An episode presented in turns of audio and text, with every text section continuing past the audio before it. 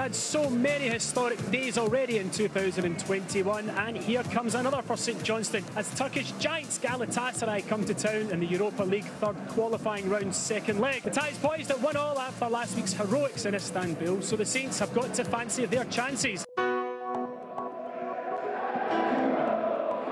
This is an award for not only the players in Callum, but the, the supporters of St Johnstone who were denied the opportunity to get to see their team lift two cups last season. This is the best atmosphere I've ever heard here. This is St Johnstone fans at their home pitch, and this is the best I've ever heard. This is McDiarmid Park, like you've never seen or heard it before. Packed to the gunnels for just about the biggest game this stadium has seen. I'll tell you what, I've never struggled to hear myself think inside McDiarmid Park before. But what a racket ahead of a momentous game. I look into the window of my mind. St Johnstone then to get us underway. Reflections of the fears I know I've Picked up now by Turkoglu. Now it's Diagne, he's in behind it. Diagne slots home. And there's the goal. St Johnstone were dreading. Deep one for Kerr, who wins it. It's a difficult one for the keeper. It's a goal. What's the decision? A goal. St Johnstone are back at level terms. It's Chris Kane. What have you done today to make you feel proud? It's never too late to try. What Here's Kutlu. Into Turan. Active Koglu's goal side. And he scored. And Galatasaray are back in front. There's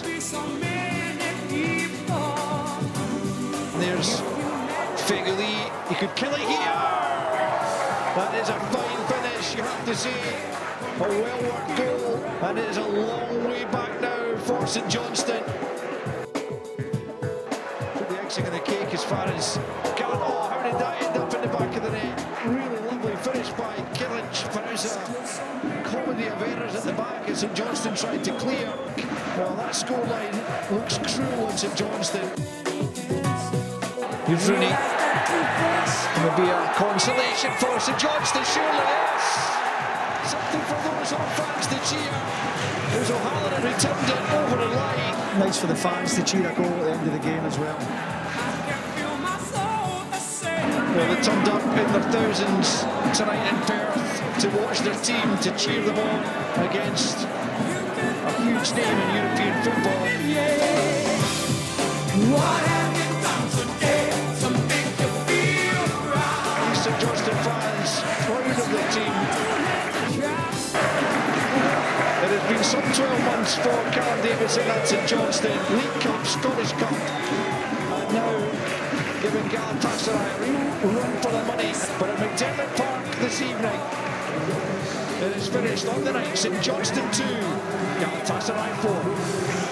What have you done today to make you feel proud? So what have you taken away from these legs? just that we're a right good side. What about the fans here this evening? How fantastic was it to see a full house here? Yeah, it's brilliant. You know, they've turned down their numbers and they've really cheered us on. It's the first time I've played in front of such a good crowd, to be fair, and it's just you can't beat it. It just makes it all worthwhile, and, they, and hopefully they had a good day out, even though they weren't, weren't to get through in the end.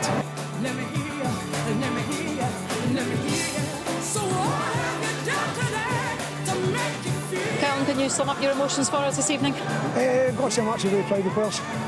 Callum Davidson, quite rightly, very, very proud of his team's performance tonight. And Johnstone gave it absolutely everything, but they are out of the Europa League. Good night. So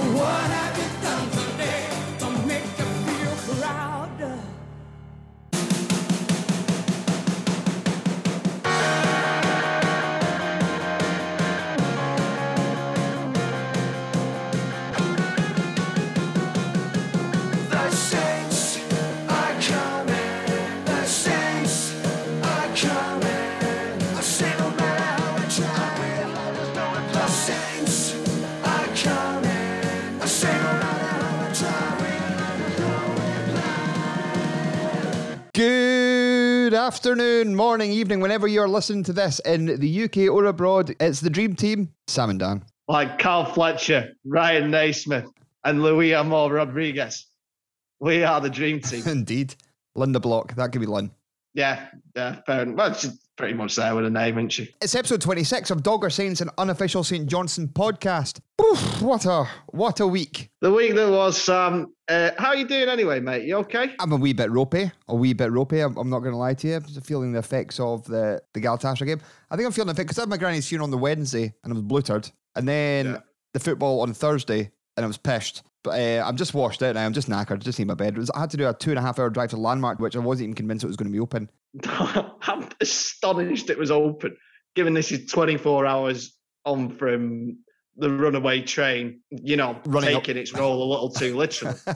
Literally running away. I hope everyone's all right that was involved there on Thursday. But My mate Andy described me and Lynn as ghouls for wanting to go up there one day it's a good description. I'm going with it.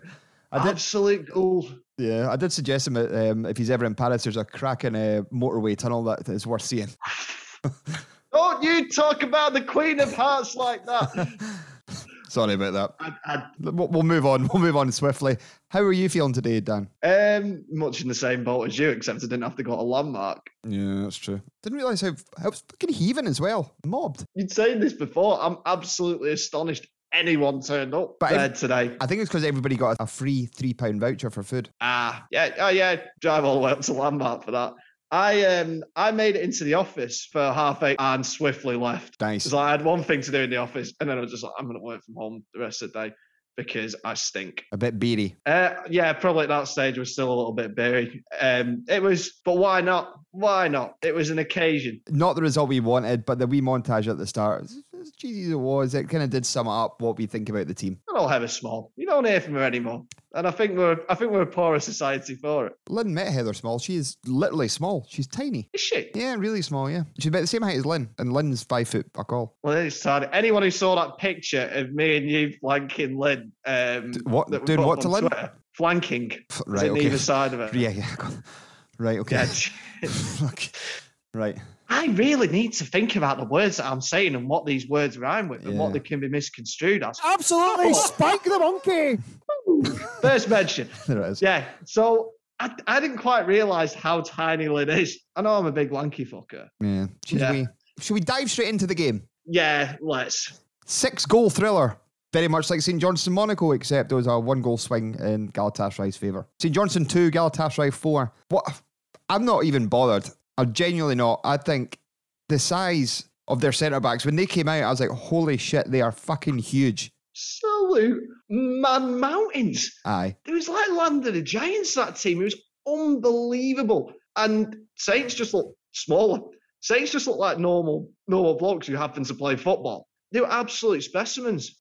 they were absolute specimens. The Rafael Nadal of football, he's a specimen. Have you ever seen him with a, with no top on? Yeah, he's, he's, he's big arms. I suppose you got to have big arms to get all the needles in there, wow. allegedly. Right, well, so we've already said Princess Di's Despot is a tourist attraction and Nadal is a junkie. So we're doing well for the first five minutes of the podcast so far. I don't think anyone from the royal family staff, or not that they'd care, I've got a story. Oh. This is something I didn't know. Um, my granny's funeral, she was seven of eight. Do you know where I'm going with this? I told you on Thursday. didn't I? yeah. Yeah, so we're at the wedding and she went, uh, Ruth Miller was seven of eight children. She's with her brothers Peter, sisters Rita, Ella. No, Rita, Ella, and Ruth are still pretty young, trendy names. And Donald, Peter, and Mungo. I had a great uncle, Mungo. Uncle Mungo Miller. What a fucking great name that is. Not Miller, is it? uh, Malik, Mungo Malik, he would have been.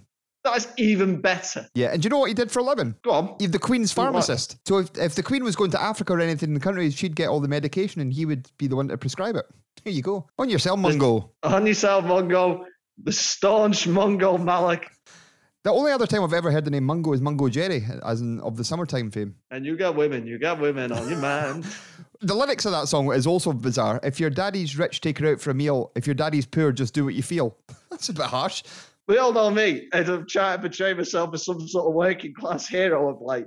There's a lot of classism from Mungo in those lyrics that I don't like, but What? it has a jaunty rhythm. It does have a jaunty rhythm, but yeah, if, if you don't have any money, he is going to do what he wants to you. He's not going to treat you right. He's sully- sullying the good name of Mungo. That's a name reserved for royal pharmacists. Indeed, it is. But anyway, Staunch, staunch royal pharmacist. Brilliant. I'm still laughing. I'd like my shoulder started going in the, the front row of the creamy, and my uh, Lynn had to elbow me and tell me to shut up. I just couldn't get out of my head. It's all right. At least you're like the the Pope who was doing your your grand's funeral. Um, at least he got it right. At My granddad's funeral. Admittedly, we're going back an awful long time now. Probably going back about 18 years. The guy, the geezer, just he referred to him by the wrong name, called him Ronald Williamson. Uh, Claimed upon his retirement, he took us all on a holiday to Scotland. He didn't. He took us all on a holiday to Disneyland, Nope. and forgot one of my sisters and two of my cousins when they were going on about the grandkids. she referred to my uh, my son as Noel. Wasn't I'm, ideal. I'm going to start referring to Nolly as Noel. You shouldn't have. You shouldn't have been mucking around with them in- the pub. That sounds dodgy. Eh? I'll, I'll reword this quickly because yeah, you couldn't shake them after that, and you will not get He away. just- New best friends. He just kept hitting me with Mickey Mouse. Yeah. No, that was the other one. That was a little one. Miles, thumbs up, Miles. My thumbs up Miles kept hitting me with Mickey Mouse. I think Noel, who kept hitting me with Brogan. Yeah. Oh, on the subject of Miles, um, you may notice that on our YouTube channel, we've not been uploading the videos recently. Nori, who does our YouTube videos, has recently had a, a baby boy, also called Miles. Strong name. So congratulations to to Nori. The videos will be back up very very soon. So, well, we got to the game. Yeah, now we've uh, now we've established why old Norrie's been Norrie's been slacking. That's it. Tell you who never slacked. Mungo. Mongol didn't slack. You know what? There's a reason the Queen's um, still kicking about at 96, right?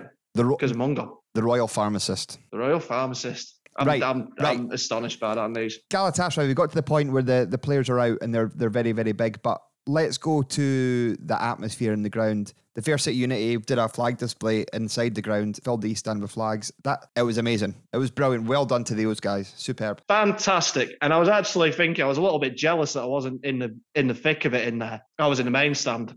But what it did give me was a chance to just to see it Yeah. sort of full on. And it was it looked fantastic. And I think what I before we start analysing the game, I say analysing, if we analyse anything. Before we start talking about the actual football itself, I think we need to give a a big shout out to the people of Perth and all the Saint, you know, anyone with an affection for Saints who to sell that ground out in the space of a couple of days was just unbelievable. And the people, and it's a testament to this team that the people, you know, maybe haven't been to McDiarmid for a long time or anything like that, that they managed, you know, they felt, you know, this was the time to go back. This would be what an event it, they could make it, and they certainly did that. But hand in hand with that, what an effort from what an effort from everyone at the club. Yeah, the office staff. week. I don't know how many people were involved, but it was a frightening level of managed to shift about seven thousand tickets, six or seven thousand tickets in two days or two and a half days. just ridiculous. And you know what? People were obviously getting antsy and getting a bit edgy um, about,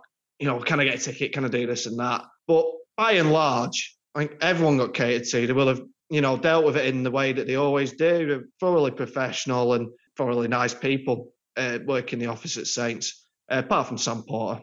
You know, friend of the show, Sam Porter. Friend of the show, Sam Porter. I was actually going to email Saints because I got a Matchday magazine yesterday and looked at the sponsor sex, section. Section. That's two weeks running. I can't say the word section. Section. Section. And Elliot Parish's home shirt is sponsored by myself, Sam Miller, which, as we know, is not the case. It's that I have been, in the words of Chris Eubank, I have suffered immensely, but I don't complain. That's the game. But you should complain. But yeah, if somebody wants to change it to Dogger Saints podcast, that'd be great. But I've always, got, I've be- always got that program now, though. I can always just say, Yeah, that was in the Galatasaray one, was it? yeah. For fuck's sake, you can't, your name's sponsor it in the bloody Galatasaray program. Anyway, the game. St Johnstone 2, Galatasaray 4. Let's talk about the first half. They were all right. Saints were good. Yeah, yeah, fantastic. Um, look well organised. Few changes to the lineup, a few surprises. He went with the big call was dropping Rooney, and it was a drop in. Um, and playing Brown at right. Well, I say it was a drop in. It was a bit of a horse's horse's pick because as we sort of touched on last week, Rooney did struggle a little bit defensively. Yeah. Brown's Yes, more of a, a proper, def- I say proper defender. Rooney's a proper defender, but more defensive minded. Yeah, I think Callum basically said that prior to the game um, when asked about. I think he said James Brown probably more what they were looking for defensively. Probably a similar pick on the other side because Callum Booth, who was a- absolutely exceptional against Motherwell, as we touched on, um, he played ahead of Reece Devine, who obviously played in the first leg and by and large did very very well. Uh, there was obviously an enforced change. Spoonie was out. which was a massive shame. Um, so that meant a bit of a rearrangement in midfield. McCann on the left. Middleton was not cup tied, but hadn't been registered before the first leg. So O'Halloran came back in, obviously played in the first leg. And then Muzz and Liam in midfield. And yeah, it was exactly what it was. It was tight, it was organised. They didn't really look like breaking us down. A few shots straight at Zander Clark. They, Yeah. they did get the one break where I think Kerr kind of tried to clear out the park that came off a boy. They're passing again though, seen it in the flesh. They can Oh. move that ball around. They're a superb quick. footballing outfit. There's no question. the the pace they move the ball at, the the speed they play the game at, was just it was very noticeable. I think that was the most noticeable aspect. There's Probably over the two legs, I'd say, particularly last night, and whether that was just because it was in the flesh, because you do see a bit more in the flesh than on the telly. Um, you do get a bit more of a wider sense for the game. Yeah, I thought they moved it about very quickly, and then, yeah, obviously, then they broke. But before Go we get but before we get to the break, I just want to touch on uh, two bookings in the first half. One for Liam Craig, one for Murray Davidson. Now, both of these were given for. I think Murray Davidson's was given for a dive. From where I was sitting in the Ormond stand, it looked like he got absolutely siphoned in half. It was right in front of us. It was right in front of where we were sat in the main stand. I've not seen it back. It was siphon would be a bit strong, but he got he got clipped. It was enough to take him down. It was a free kick. The last thing in the world it was was a dive, and there was absolutely no benefit in him diving. He had the run on the lad, hence why the lad sort of took him down, Mm-hmm. clipped him. So yeah, that was a strange one. Liam's one. It was more. It was more his reaction to the referee. I think angry Liam I syndrome. think that's what it was. Uh, I thought, I thought he was quite quick to get his card out, but whether Liam had sworn at him had said something, Uh, like, you- which something which you probably just get a telling off.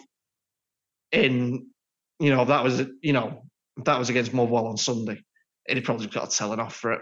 He probably did it against Motherwell on Sunday and got a telling off for it. Probably. So, um, and the third one was it, it was a booking for I can't the name forgives me uh, escapes me for the Galatasaray player Chris Kane uh, broke and got clipped.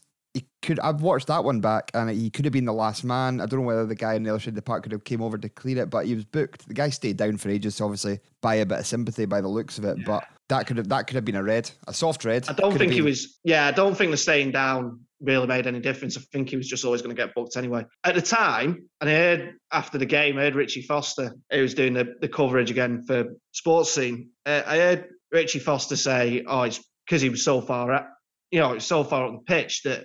What's it? And then someone had looked into the law and all that, and there is mitigation for how far away from goal you are. But the more I look at it, so when it first happened, I did think maybe a lad was coming right out of cover. I've looked back at it a couple of times since, and more and more I look at it, the more and more I think it was a red card. The lad sort of covering isn't getting round. There's no chance he's getting round. There's no attempt to win the ball. It was cynical. He knew what he was doing. I'm the more I think about it, the more I'm convinced it was a red card. But it was. I, I don't like going on about refs. That was a bizarre refereeing performance, not just for us. He had a few that went the other way that were just surreal. It was probably a bit of a lesson in. I think Galatasaray knew that standard of refereeing a little bit better. I think they used it a little bit more. shite. Fucking Soft, to be honest with you. Where were they from? The officials, Yeah. no idea. Istanbul, by the looks of things. uh, no, I've just, I've literally just said it was. It, there was some shockers went the other way as well. So You're right. it was a, it was a strange performance from the officials. But they did score. They did break. They did. It was a bit of a ended up being a bit of a recurring theme through the night. We just got caught cold. In the end, the lad got the run on Jamie McCart. It was a good ball through, didn't get dealt with. The lad then got the run on Jamie McCart, and one on one was under, put it through his legs. He could have put it anywhere he wanted, I think. It was disappointing because we had been sort of very good defensively. It was a bit of a disappointment, really, to concede like that. But the lad, the lad took it awfully well. Oh, he's a massive guy. Ran through. He, he played well all night. That Diagne, that's the, the same one. But it was only seven minutes. Uh, sorry, I've just checked. The ref was Andris Treimanis from Latvia. Oh, that well-known footballing hotbed. the, the very very same. Remember we used to do Doggers on tour? That was a good feature. Oh Yeah. I like, I like Doggers on tour. We're to have to start coming up with a rotation. I think so. Seven minutes. That's all we had to wait until we got a, an equaliser. I thought it was going to be a long night, but Ali McCann won the corner, took the corner. Jason Kerr got a good connection. The goalkeeper turned to shit, and for a guy who's six foot seven, had absolutely zero command of his box. Kane gave him a nudge, got the header on, and it cleared the line. At the time, I didn't know whether it cleared the line. I've seen it back, and it was well over, yard over the line. Yeah. I think what they were claiming for was a foul on the goalkeeper on Sipe. I don't know where they've got him from because it was Burke who came on last. Obviously, Solani got sent off last week, was suspended. Burke remained on the bench, which is probably a good thing for them. Hmm. so it's this lad Sipe. Actually, the BBC have given him the goal. I've given it to Chris Kane. They've given him the own. They've put it down as an own goal from the keeper. But yeah, I, it was a biz. Obviously, they're trying to put pressure on the ref after he's given the goal to give a to give it as a foul. But I didn't. I've watched it back a few times. I've just not seen a foul. But I've, I mean, a very very good goal. And I thought it was a Jason Kerr did exceptionally well to get it back in the mixer. How good was he again? By the way, Him and Ali McCann So- all night, and Chris Kane. They played brilliantly. they were brilliant. They really did. And but just when that goal went in and we got it back to all square, that was a buzz. Yeah, the place That was a total buzz. bedlam. Between that and I missed touching the start, the Sweet Caroline bit at the start was I've not heard a, a roar and a sing along like that at a football ground. I watched the BBC coverage back again earlier on tonight, and they just talked about how loud. I think they were actually being a bit condescending at some point, saying, "Oh, I'm, this is the first time I've ever been at McDiarmid where I can't hear myself think." Blah blah blah. But that's a testament to how well supported Saints are. It, bordered on a bit fucking, aye, as I say, a bit co- condescending. I think. Yeah. It's yeah, you just you just abide it really, don't you? It's always gonna be that little old St. Johnstone. We went in at half time, one apiece. I think what happened at the st- from sort of the start of the second half onwards, and Sam, sorry, I hate to correct you, mate. Go on. I think Davidson's booking was in the second half because I seem to remember us kicking towards the the north stand. Oh, We're attacking the north stand when it happened. But that I'm only saying that because it's going to lead on to the next point. I think the booking started to show. I think the impacts of the booking started to show. And if I could have one, please forgive me, because I'm going to have one tiny little criticism of Callum Davidson here. I know, I know. I am taking myself out of this, Dan. To you. Distance yourself from it. I felt he could have made the change a little bit earlier. I've come, I've come to hate that music. I know it's I've haunting. come to fucking hate that ball. It's hauntingly Um, depressing. I, I think he could have got Liam Craig off a little bit earlier. I'm, I'm, and I'm only saying this because I think it started to become a little bit evident that the booking was. I think could have done with getting McCann into the centre of the park. And to be fair, your options for changes were limited. Chuck Ballantyne on the middle of the park. The lads, you know, not really got an awful lot of well, any first team experience at Saints. You know, a few pre-season friendlies and whatnot. That was the only really option in terms of like for like, unless Muller went in midfield, which I think he can play that.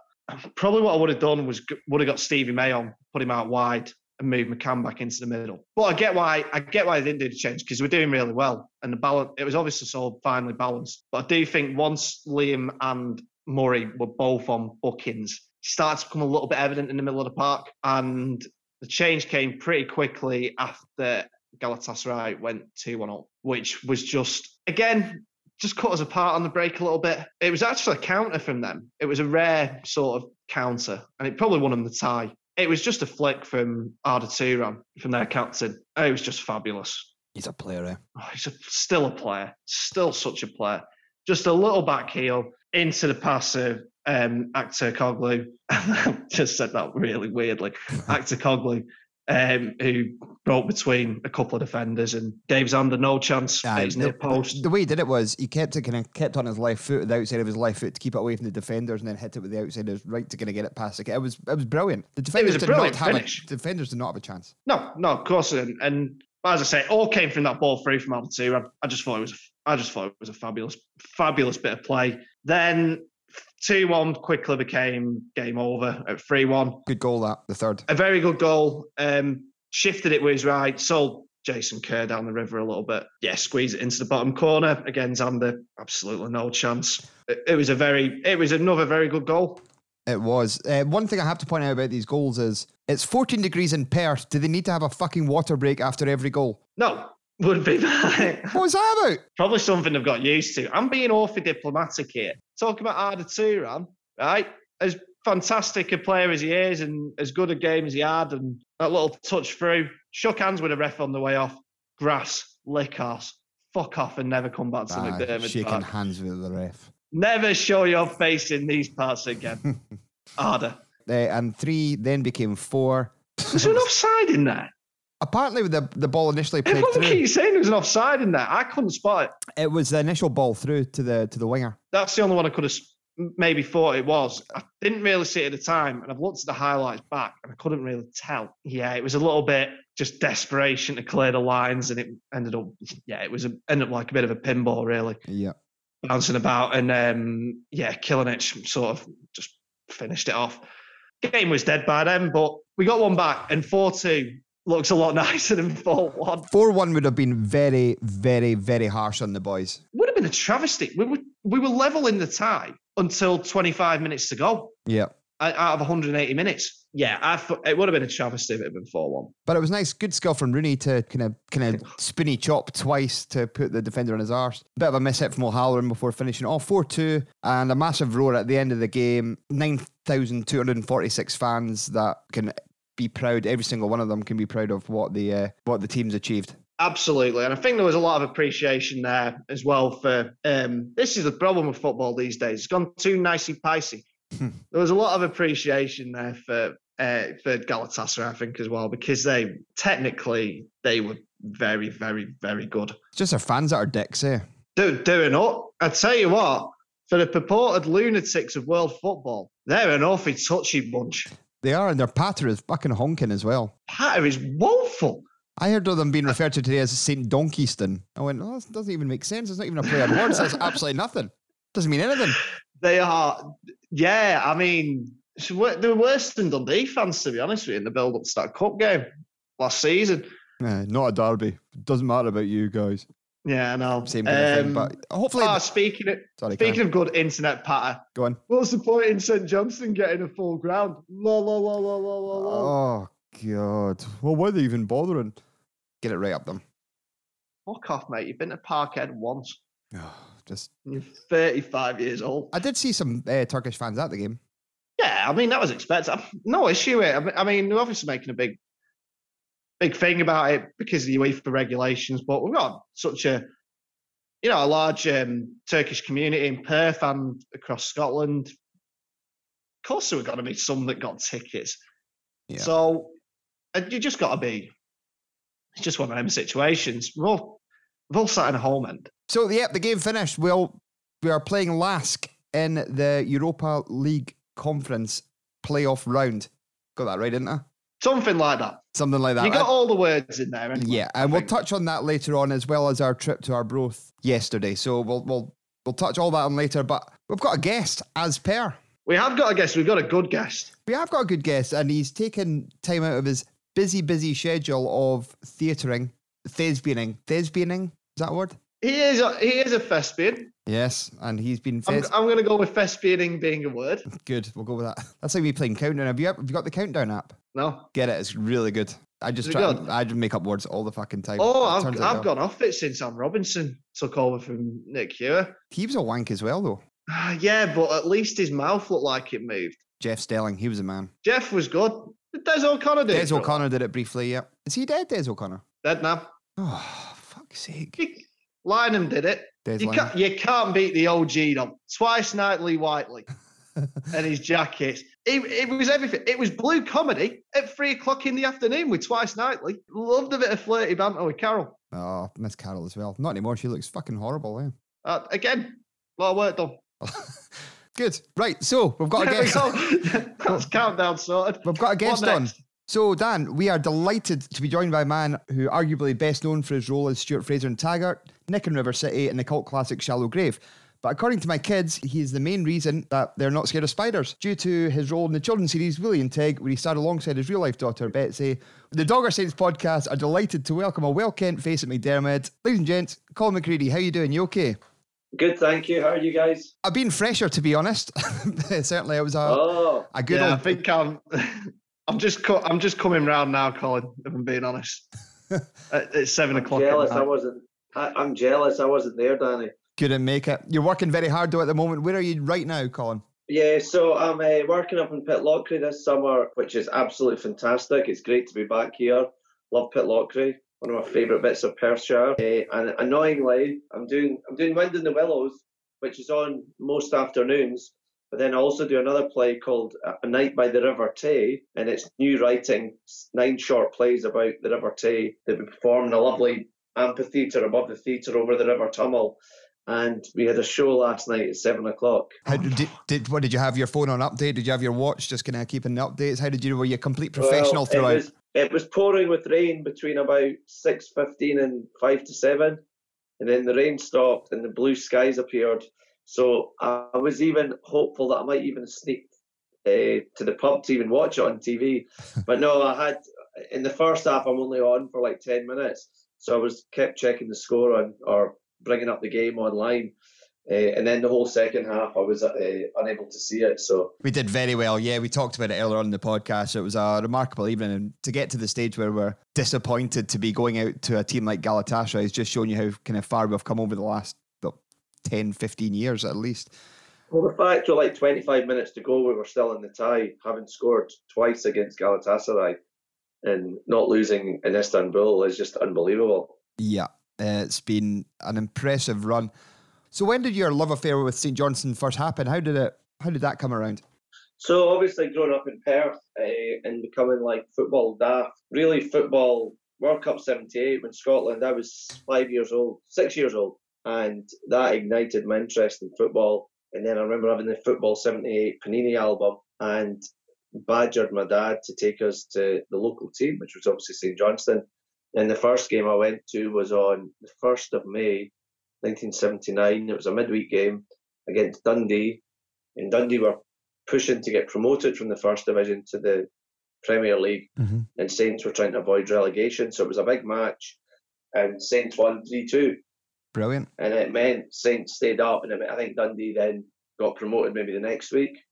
Uh, so that was like, I think it was about six, 7,000 and it was at the point where you could still drink alcohol and there was no segregation and people were drunk and throwing beer cans and fighting and it was quite a quite an industrial uh, crowd for when you were six years old but It sounds like a night in the Railway Staff Club in Perth on a regular evening, which is nice. and the floodlights were on and you could change it change ends at half time and we won so yeah that was uh, my first game and from that point on 40 over 40 years ago I've, I've still been going and I can't believe in my lifetime uh, that we won the Scottish Cup let alone twice and then the League Cup it's just been absolutely fantastic What an upward uh, turn of events, isn't it, Dan? Yeah, um, just to follow on from that, Colin, obviously talk about your first game. Your last game, if I'm right in thinking, you would have been commentating. Yes. How, how did you enjoy that? Yeah, it's good. I've done it a couple of times. Uh, so it was at Hamilton, Saints Hamilton, through in Hamilton. That was a And 5 it 3 was a really it? weird game. Five three, yeah.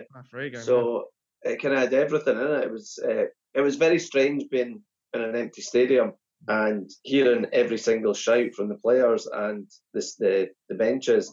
And yeah, there wasn't like I was quite surprised at how how basic the shouts were. It was really man on, you know. One of yous, you know what I mean?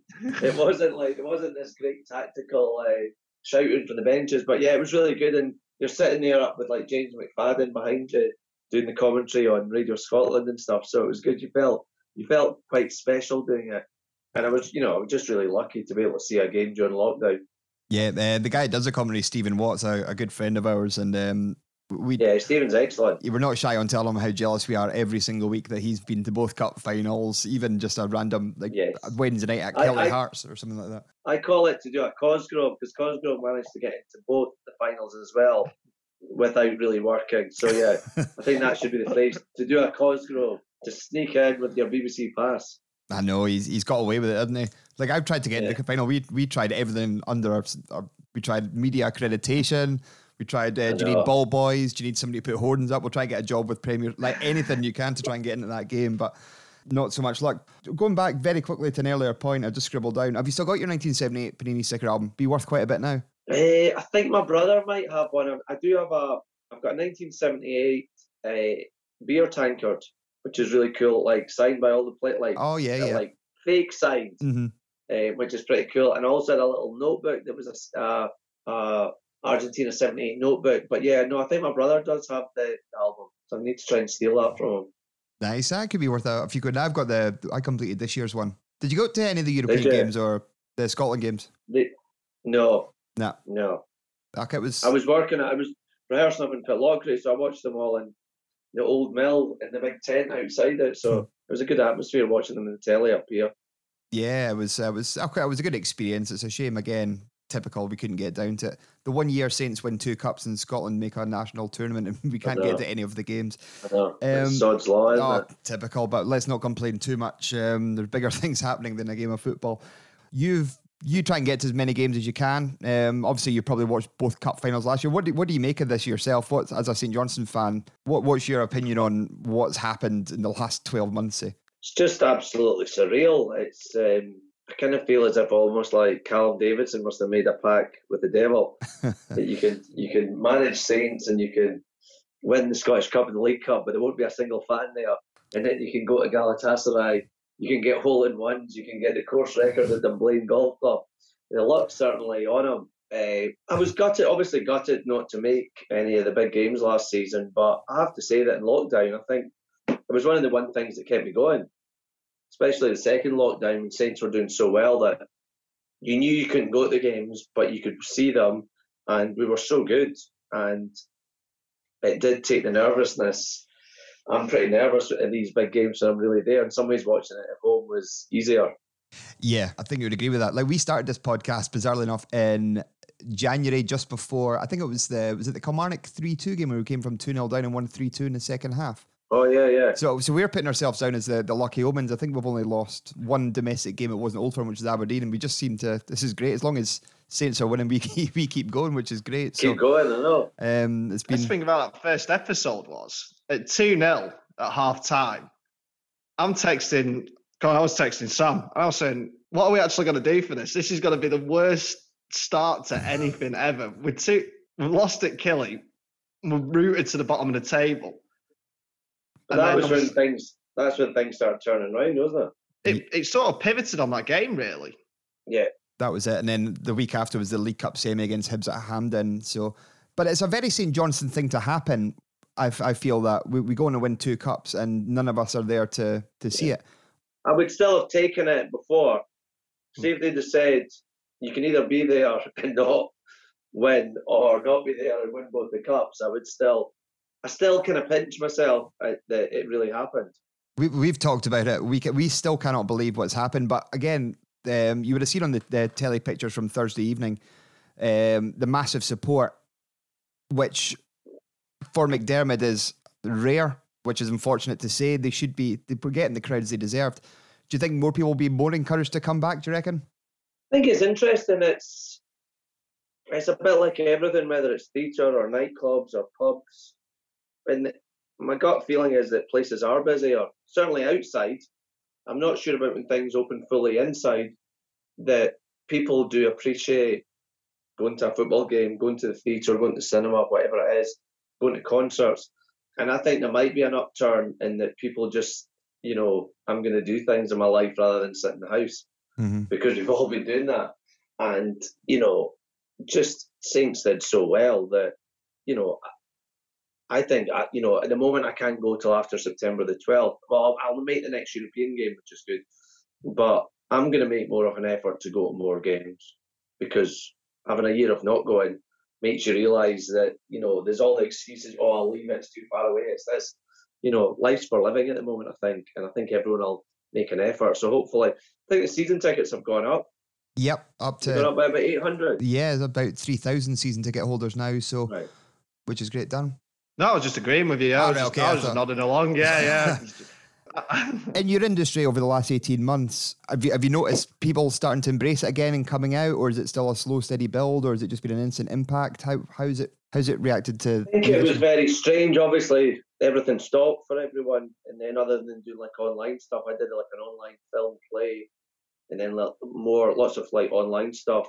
Uh, people started doing, but when I first started doing Wind in the Willows six, seven weeks ago, I hadn't been, well, I'd been to see a play, uh, Pitlochry did a play in their amphitheatre just before then.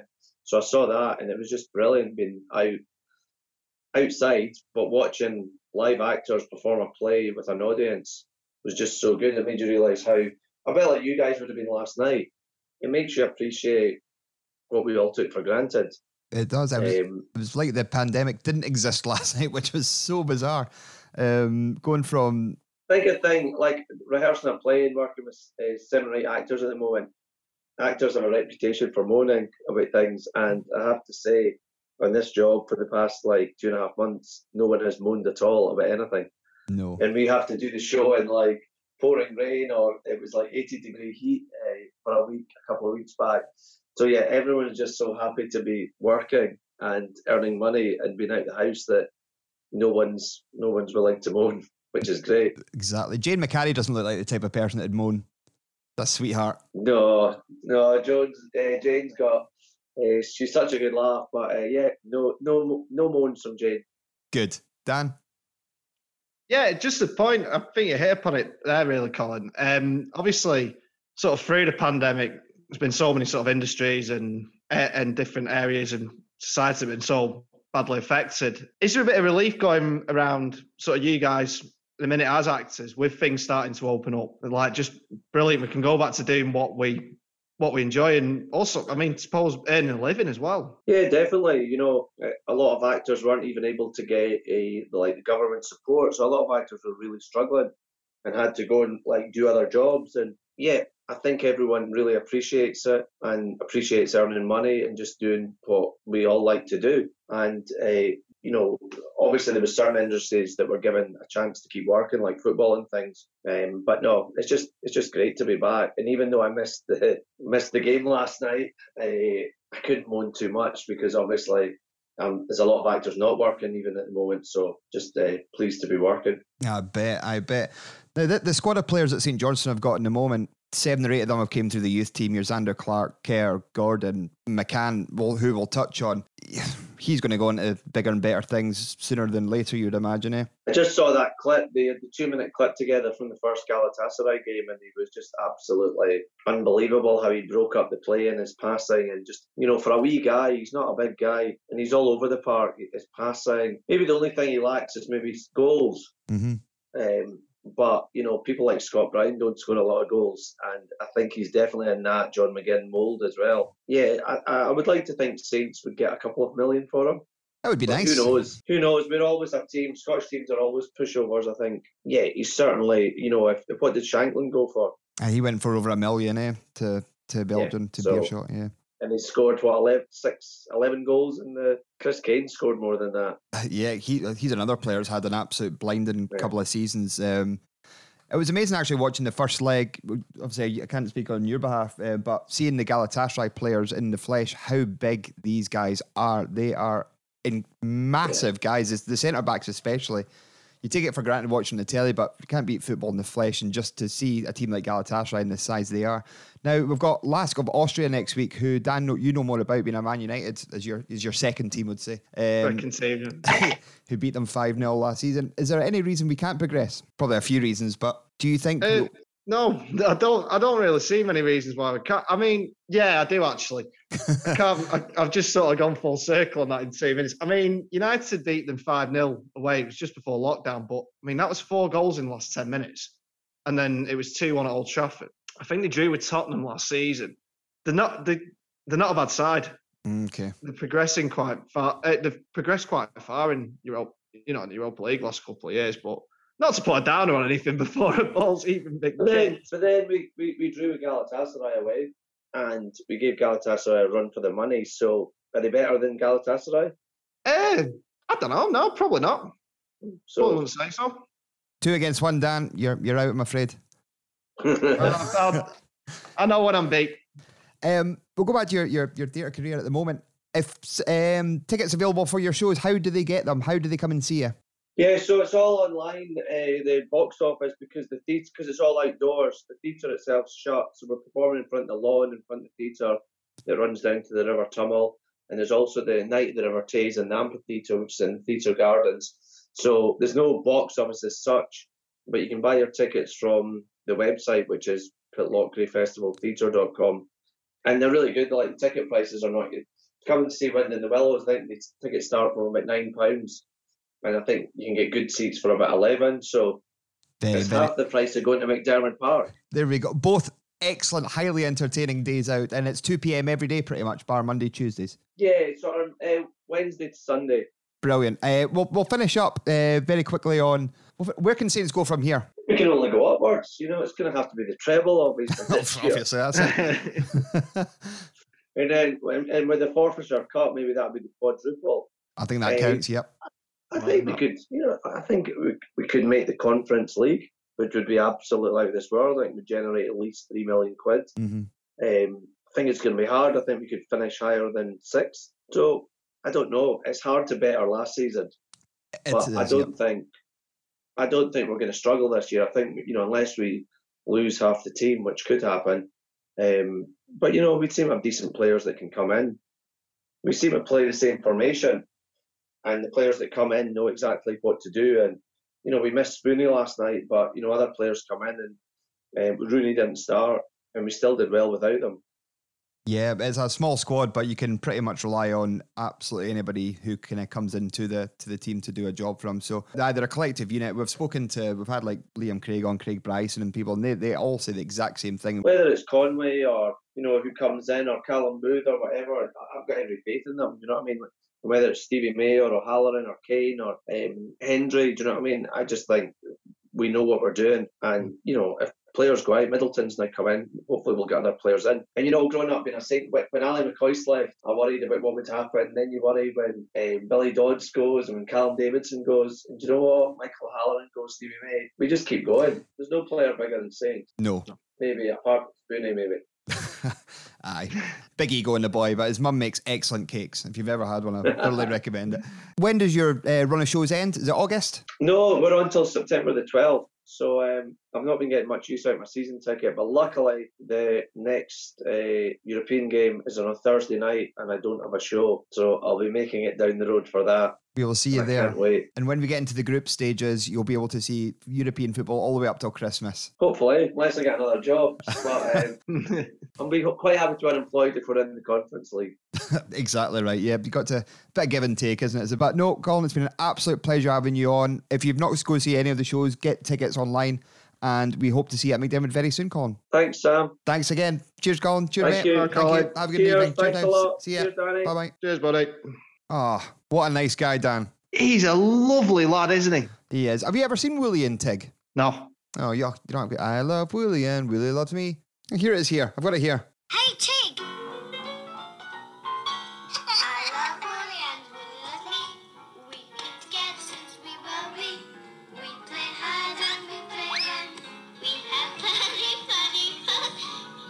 I love Woolly and Woolly loves me. We've been together since we were wee. Yeah. A jaunty theme song. Uh, it's a joy. We have funny, funny fun is, is kind of one of them lyrics I'm thinking they probably ran out of things to put in there. Yeah, yeah. Need to get Jason on the case. Um, saw him last night. Oh, so did, Oh. I've got a photo of the boys running up to cuddle him. They couldn't believe him. It was like they were looking at Disneyland, Mickey Mouse. point, another point about Colin McCredie to finish off. Go on. Gone from Woolly and Tig. He is responsible for some perf on perf violence in Shallow Grave. With Ewan McGregor, yes. Yeah, his character lamps Ewan McGregor. Yeah, good film. Great film. It is a great film. Does he claim to be a Saints fan? Ewan McGregor? Celtic fan, isn't he?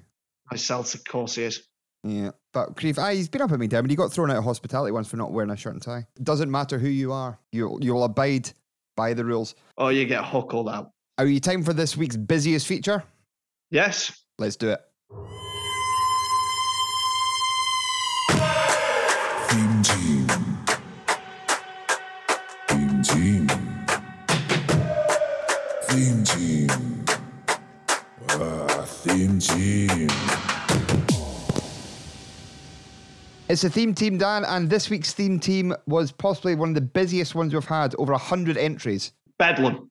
Absolute chaos. It's obviously a good topic, but I've got I've narrowed it down to about twenty of the best. Maybe there's some fucking crackers on here. Should we just go straight into it? Hit me with them, baby. This week's theme was St. Johnstone players and movies. Smash them together, and what do you have? You have these. St. Johnstone FC News on Twitter were first off the bat, and they, they really want a mug. They sent in one, two, three, four, five. six- I've got eight options, and they're all made the shortlist because they're that good. We've got The Dark Right, Very good. Kevin Moonlight. Very, very good. I like this one. The Stevie Matrix. I, I enjoy that as well. This is brilliant as well. Lala Landerson. Ah, that's so good. Titanic Dasovic. There's his weekly appearance. yeah, Nick, Nick, Nick seems to turn up every week. We've also got, you'll be glad to know, we've got a couple of uh, Manny Panthers and a couple Manny, of parishes Nick and Manny Panther. every single week. Saving Private Brian Easton. I, I can go with that. I can dig it. We'll go Stephen Gutteridge. He, what did he do? He did a Saint story, wasn't he? Yes. Can't remember what it was. But yeah, that was a couple of weeks back. He's a Hearts fan and a Liverpool Oh, fan. Oh yeah. No, he was Macca. Oh, the Galashiels bowling spot. Yeah. Nice. Oh, we've got a good George Boyle this week. Um, Yeah, but anyway, Steve Gutteridge was the good, Abid, and the ugly. Oh, I really like that. That is good. Richard Sutherland came up with Emmanuel Panther. Yep. It's, more, it's, it's more of a movie more than a soft core telly show. Was Emmanuel a film or a TV series? Either way, It could have been both. it's good though. Uh, Hard Day's Night. Good though. A Hard Day's night. Hard Day's Night instead of ha- a Hard Day's Night. You Hard day's night, Yeah. I like that. That's very good. I think so as well. I like ones that kind of make up two words and change it. Like, remember Turkish Dre Right? That was fucking brilliant. Oh, Turkish straight right. that was I good. can't stop thinking about it, man. All things St. Johnstone. Happy Gilmore. Simple as that. We'll give them that. It's better than like it. it's better than the um, Elliot Paralympics. that was a stretch. It was. Happy Gilmore. Very good. Yeah, it's good. At Guthrie D on Twitter, Zuzander. Very good. Yeah, Zander comes up every week as well. Yeah. He's a good one. Jim Orr came up with Brogan's Run. Oh, oh, that's good. That is good. They are good. Joss Marnick, two of them here. Beauty and the Beastin. Very Beauty good. and the Beast, Easton. Yep. And uh, Guyon Edward Scissorhands. A second favourite Joss behind Joss Butler, the universe Joss. That is. Well done, Joss. Uh, Lee Kelman, he's always some good ones. Another parish one. I think he did the first parish one. I think it was it was one of the music ones. But anyway, from Parish with Love. Oh, very good. Darren said phone booth. Simple as that. Oh, babe. it's good. Eh? Um, Friend of the show, Kieran McInespy. This is a cracker, to be fair. Black Hawk Lowndes. Got a story about him later, but yeah, not Kieran Nathan Lance, but very, very good. Nice. Stuart Saving Private Ryan Stevenson. That's two. That's two Saving Private Ryans we've had now. Saving Private Brian Easton and Saving Private Ryan Stevenson. Both work. Both good. Free Willy Ormond. Oh, that's so good. no, it is good. Uh, that was from James. Kevin came up with, not my brother Kevin, another Kevin came up with Large Gunner Cal Strand by Me. Stand By Me is one of my top five favourite films of all time. I didn't think we'd get it in there, and we've got it in there with beauty. Well done. It Kevin. is good. Stephen Mick came up with Hot Muzz, Brilliant. It'll be shown on ITV4 later on. as it always is. Uh, Hector McGregor, Stanic Room. Oh, that's good. Anything you can show on the word panic in. It's, it's technically it's Stanich, but Yeah, it's spelt Stanic, so it, written down it looks great. Dirty Harry Curran. That's another good one. That's a really good one. Mikey Cowan, a 2001 A Space Shaughnessy. what the fuck? Oh, that's brilliant. It's been a brilliant. And This is this is going to be so hard this week. Andy Gannon, who usually comes up with some fucking honkers. Let's be br- brutally honest with you. Like Die Haber, which I wasn't having, and I had to call him out on it for being terrible. But um, he does like the show, so thanks, Andy, again. He, he's came up with some belters this week. The Terminator, That's so good. From Dusk Till Dawn McVicker, Oh, which is good. Tommy Lovencrans that rocked the cradle. That's great as well. He's done it very well this week. that is really good. And the three finalists, I don't know where to go with this, but I'm going to read out my three favourites. I've got three left, and I'm going to read them out. One is an Andy Gannon one, which is Cape Fear. Brilliant. Fucking hell, that's good. That's been a front runner from the start, and you called, you actually text me, like, say, I think we've got the winner there. But then we've got Paul Taylor typed in Dobie Does Dallas. it's fucking brilliant. Now, yeah, that's that's just so good. And we, we will accept blueies. We will. We will accept blueies. And Teddy Lukic on, or at Teddy Lukic on Twitter was John Paul McBridesmaids, which I can love. Oh my god, this is like fucking Sophie's choice again. That was a film. Yeah. Um, it's got to be one of the three. John Paul McBridesmaids. Well, we put it to a Twitter poll this week. yeah, we'll do Twitter poll and we will announce it on Twitter. That's it. That's what we'll do because we're we're shite bags. We're sitting on the fence. We'll be throwing Lars Gunnar Call Strand by me as well. Yeah, let's because I thought that was brilliant. I genuinely thought that was so good. Yep. So that's our. No, does he does he count because he didn't play a game? Wow. You're right. Does it then? No, I'm still having it. Still having it. It's really good. He's linked with the he's, club. A, he's a legend of the show. I think so. And a, a special shout out to St Johnstone FC News Twitter who came up with loads of belters. I would I like the Stevie Matrix. I think that's very good. I thought I, I like Lala Anderson. Should we put that in as a fourth option then? La La yeah, Anderson. Gonna, yeah, sorry. Lala's gonna call Stand by me. It doesn't count because it, because of Ted the Rottweiler. Listen to episode three, four for that yeah, story. Um, yeah, yeah, if it was around then. Do you reckon Ted the Rottweiler and the Junkyard Dog from Stand By Me? You never see him in the same room. Could have been the same one. They've both got something in common though. They'll both be dead in real life now. That's just bummed me out. Do not play that music. Do not play that fucking music. You just see my eyes go down going, yep, he's hitting the button. I just saw you reaching for the button. Can I do my what's it? Can I do my um, um, my Clint Eastwood impression, Dirty Harry? Yep, go for it. Just because Dirty Harry Curran came up, and I was like, I'm going to do. it. So you got to ask yourself one question: Do I feel lucky? Well, do you, punk? That's excellent. Like he was in the room, mate. What I'm genuinely thought, I, I didn't remember that scene from Rain Man, to be fair, but that's a cracking Dustin Hoffman you did there, to be fair. anyway, our four options, we are going to put it to the crowd on Tuesday morning. We are going to put Dobie Does Dallas, John Paul McBridesmaid, Lala Landerson, and Cape Fear. That was a four. We'll put it to That you. was a four. That's the four we've landed on. We're shite. Shite bags. We're shite bags. so yeah, we're going to let you um, pick it. But But there was no obvious winner this week. No, and it wa- wasn't like it was one of two. So and we're not giving away four mugs because I can't afford it. I fuck giving away four mugs. Not happening. But that was our and next week's theme. We'll go for it now. We like these big generic ones. So we've done bands, we've done movies, Olympics, and the, the Turkish one was a was a struggle. So we'll go more generic. We're going we're going to go for another theme. We're going to go for we go for songs, song titles. We'll go for song titles, yeah. I mean, my suggestion since week two has been since week two of doing this has been Scottish junior football teams. That is purely because I thought of Matty Willett, Willett Kelly Albert. Wow. Matty Willett, that's Matty Willett and Lot Kelly Albert. That's literally the only option out there. So we're gonna go. We're gonna go songs. Songs, songs. It is. Have you, have you? Can you think of any suggestions? Give me a minute. Bog on the Ballantine. Oh, that's really good. I enjoyed that. Um, hold on. Saturday Right. Saturday, right? Fucking hell. Um, I'm rubbish at these. We've, we've found your weak point, Dan. Father and David's son. That would work. That would work. I'm going with that. Cat Stevens. Beautiful voice. Absolute weirdo. there we go. But that's the theme songs. If you can do better than me on easily enough to do better than Dan, um, let us know. Let us know. But that was this week's theme team, and we'll put the poll up on Twitter. Keep an eye out for that. We'll do that on Tuesday. Shall we go? Should we go to the Royal? Let's go to the Royal, Sam.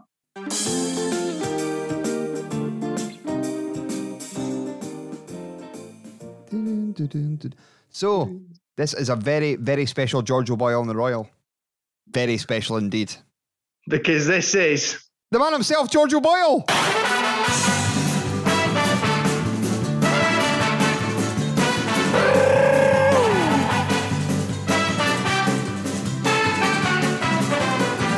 Don't do drugs. Just say no, kids. I like how I said, tell me who it is, Tom, despite the fact that A, I know it was, and B, it was me who spotted him. There we go. That's that's Oh, well, sorry, I'm going to take partial credit there. It was actually, all right, Greg, who I was sat next to, Nice. who, who spotted the man himself. We've gone full circle. McDiarmid Park. He was actually spotted previously by Carrie George sent in a message on Instagram saying him and Jerry McMahon were having uh, lunch at the Cherry Bank before the game. Oh, that's nice. It was nice. Was that, was that pre- pre-game? Pre-game, yeah, I asked her if she would she, she tapped him up for a for a to be a guest on the show, and she shite bagged it basically. Well, I'm going to let myself in for a bit of a bollocking in a minute. But so George O'Boyle spotted by Greg Sturton, our mate Gregsy, who was uh, also known as, maybe better known to a few of you as Cold War Greg. Cold remember War. the, scene from the Royal? That was that was Sturton that was behind that. So The Dogger vice president. The dogger the dogger vice president, indeed. Basically, he's just t- he's got he's like there he is. There's Dode. There's the man himself. Uh, yeah, sat just down. down from us, taking in the Galatasaray game last night, and I must say, looking very well. Good. That's good to hear. He was looking very well. Uh, But Sam, here's where I'm going to let myself in for a bollocking. I think I know where this is fucking going. I've not even It asked was- you this. It, it was a '90s mainstay special because not only was not only was George O'Boyle sat a few rows down from us, sat literally the seat in front of me was Nathan Lowndes. Also not been on the show. Yeah, who I neglect. Well, yeah, I neglected to ask him to come on. I, I genuinely, I, I fucked up, mate. I, I had him in the palm of my hand, almost literally. Uh, he was there with his uh, his young lad who's playing in the St. Jude team. Played at uh, played at Meffel on Wednesday night. Yeah, I noticed that. Lowndes was in the squad. I was waiting to say there couldn't have been that many Lowndeses kicking around, so we'll get him on. No, yeah, it's his son. Um, They both get their haircut at Badlands Barbers, so by Michael. Michael there. So he's also my dude, so I'll I'll get him to tap them up. yeah, um, that's right. I, I used to go there from time to time when I had hair. You look so, good. You look good, mate. Thanks, mate. I think Mikey cut my hair once as well. Anyway, so so there was Nathan Lowndes. So Griff, Danny Griffin was there. With them. No, uh, Danny was actually he was a bit further along in the stand. I think he was with he was um, in his Saints in the community gear, so I think he was doing something for work. Okay. Who else was there, Dan? Tell me. I, I got to know. I needs to know. Didn't need to know, Sam. Anyway, we've got a special. Um, now we slagged them off last week for being uh, content thieves, but uh, this is one that our dear, dear friends at the Almond View podcast will enjoy because they use him basically as a reaction photograph for everything. Uh, it is 90s and early 2000s Saints mainstay and former Livingston manager Gary Bollan was there. Nice. Very bald. Good. That was Dode. There wasn't a lot of follicles kicking about in that stand, to be honest with you. Nathan Lowndes has still got a good old full head of ginger He's got a good, yeah, he's got a good barnet. He's good- got a good head of hair. good Good, hair. beard, good coverage. Uh, so yeah, Gary Bollan was there, and actually our guest from just a couple of weeks ago, uh, Jim Weir was there. Good. The week after his wedding, not even a week since his wedding day. Congratulations to him and Yvonne for their Yeah, wedding at Piper Dam last Sunday. So congratulations to them too. I've seen the photos today on Facebook. Looked a bloody lovely Yeah, day. well, actually, I didn't. I didn't see Jim. I didn't bump into Jim. I um, Bally, his now brother-in-law, Yvonne's brother, who's a good mate of mine anyway. So yeah, uh, I bumped into Bally, and he was saying he was with Jim and Yvonne, and the wedding went swimmingly, apparently. Lovely stuff. Now that's a fair good collection of 90s mainstays. All of them, apart from Jim, who we've not had on as a guest. So I presume you went straight down there and went, Hi, my name's Danny. I do the Dogger St. Johnson podcast. George, would you like to come on as a guest since there's actually a feature about you? And he would have said yes, and we've got him on next week, I presume. Yeah? If you think that I'm going up to a man who we've named a feature after the demise of his career at Saints and saying, Do you fancy coming on this podcast where we've got a feature that, that you know, called George O'Boyle in the Royal? It's it's named George O'Boyle in the Royal because it's a, a popular St. Johnstone's song. That's the only reason that. Pisses a fart, shags a tart.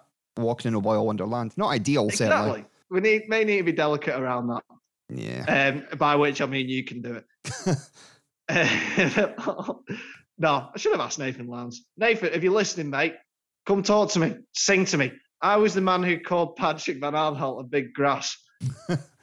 Did he chuckle at that? Uh, I don't know. No, he was probably just ignoring me at the end because I did call one of their players a dick, a wanker, and a word I'm not going to repeat, uh, but begins with C, ends with T, and has UN in the middle. And wow, that's big. uh, and that was in the space of about ten seconds. That was just in one run.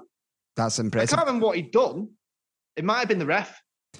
I got a message from Alex who won our one of our theme teams a couple of weeks back. I bumped, yeah. I bumped into him in the Ormond stand and I have to apologise because I was speaking to him. He was there with his daughter. I used to work with him in Tesco years ago. I was speaking away to them. His daughter, like when I left, his daughter apparently said, "Is that Sam from YouTube, the one that said fuck it, it's our podcast?" Like, oh, I kind of need to be more more wary of our word choice. I feel if there's youngsters listening. Isla, that was her name. So shout out to Isla. Yeah, big shout out Isla and Alex. Uh, Alex is a good listener of ours and always um, gets in touch with us on social media. So yeah, we we maybe maybe need to sort of be a bit more careful about. Yeah, Isla. And if you do listen to this on YouTube, remember and ask your daddy what thumbing in a softie means.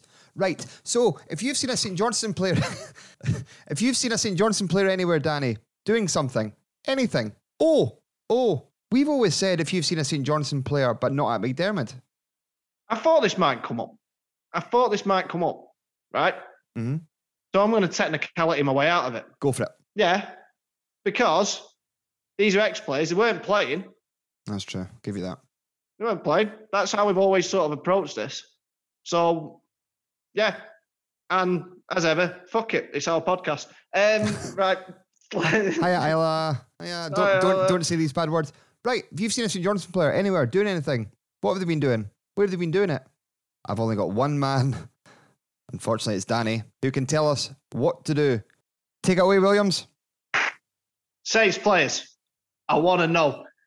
I got to know. I need to know. Where have you seen these Sainties? Where have you seen them? They could be long-standing players. They could be club legends. They could have played two games. Any of them, I'll take them. I'll take them all. If they've appeared in that blue shirt, if they're up to something, then I need to know. And you know how to let me know. All the usual social streams. Today, I'm going to focus on examples of lone players up to something. And we've talked about music. I want to whet your appetite for some good time music. That's what we do here on the Dog Estates podcast. This will get your appetite wet for um, for the theme team next week. So I'm going to focus on the loan signings. So what I want to know is, here's an example for you. Have you ever seen Tristan Nydam, Oh, wow. loan player a few years ago, from uh, came from Ipswich Town? Right? Have you ever seen him at the Hotel California calling up the captain, asking where is my, where is my wine? Only to be informed by that captain, by that pesky captain. We haven't had that spirit here since 1969. A fucking crushing disappointment for the boy. And I want to know if you've seen that crushing disappointment for him. That's one example. I'm going to give you another because I feel you need two. So I want to know: Have you ever seen? Se- And apparently now, first pick for Celtic at fullback. How that's happened, I'll never know. Anthony Ralston once laughed at Neymar, but I want to know: Have did you see Anthony Ralston, 1964? At the Ed Sullivan show with the Beatles playing. Did you see him there front and centre screaming? I think he was there. I'm sure he was there. So if you saw him there, you let me know. All the usual social streams Instagram, uh, Twitter, FaceEV, and the contact section on doggersaints.com. You let me know if you've seen them. You tell me. You tell us. You and we'll let the world know. The world of people who listen to this. Woo! Get there. Good. Good. The, the, the, the world, according to Danny Williams, what goes on in that heat is fucking beyond me. But let's go somewhere else now. Should we go to that, that terrible, terrible shop that we all know and love? Peacocks. yeah, that's also a club shop of shame. But it's not our club shop of shame. Guess what it is? It's a club shop of shame. What's the shop? Club shop of shame. What's the shop? Club shop of shame. What, what's the shop? Club shop of shame. What's the shop? Shame. It is the club shop of shame. It's have you ever been on a football team's website and gone, what the fuck are they selling that for? That is a piece of crap.